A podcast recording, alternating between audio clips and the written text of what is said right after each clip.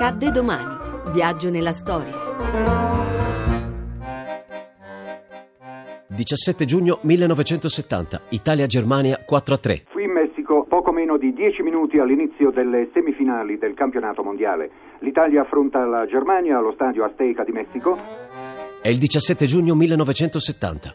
Durante i campionati mondiali di calcio a Città del Messico, la Coppa Rimè, si svolge la semifinale tra Italia e Germania Ovest. L'incontro finisce 4-3 e viene ricordato come la partita del secolo. La palla andava verso Rivera, lui era eh, spostato dal palo di un metro, la palla è entrata tra lui e il palo. Erano dette di tutti i colori, parole che non si possono ripetere e che lui alla fine abbracciato al palo, battendo la testa contro il palo, ha detto ora per rimediare posso solo andare a far gol.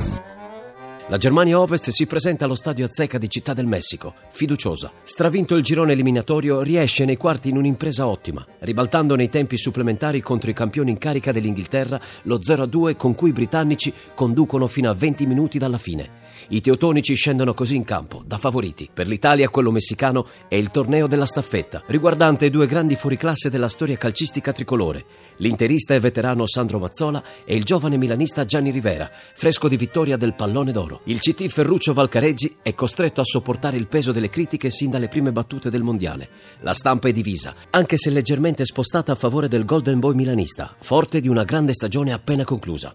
Il commissario tecnico azzurro Valcareggi si affida all'esperienza di Mazzola e la scelta sembra dargli ragione. La squadra parte subito con un atteggiamento aggressivo e dopo meno di dieci minuti Boninsegna porta in vantaggio l'Italia. Che in questo momento è controllato da Schulz. Boninsegna filtra fra uno o due giocatori, cerca di farsi luce, tra soltanto vediamo che Riva non si è smarcato. Riceve ancora Boninsegna al limite, tiro, rete! L'Italia in vantaggio! Boninsegna finalmente ha segnato! Il definitivo 4-3 arriva ed è storico. Traversone, rete ha segnato ancora l'Italia. E non sappiamo dirvi con chi gentili ascoltatori ma esattamente con Rivera. Rivera ha segnato ora per l'Italia. Emozioni a non finire. Sesto minuto l'Italia è passata in vantaggio con Rivera 4 a 3 per l'Italia. Che meravigliosa partita, ascoltatori italiani. È il commento di Nando Martellini, voce storica degli azzurri. C'è una targa fissa all'esterno di uno dei grandi templi del calcio, lo Stadio Azteca di Città del Messico.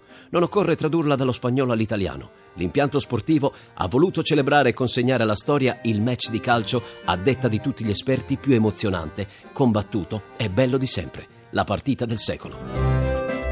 A domani da Daniela Bonachella. In redazione Laura Nerozzi, le ricerche sono di Mimmi Micocci, alla parte tecnica Maurizio Possanza, la regia è di Ludovico Suppa. Il podcast e lo streaming sono su radio1.rai.it.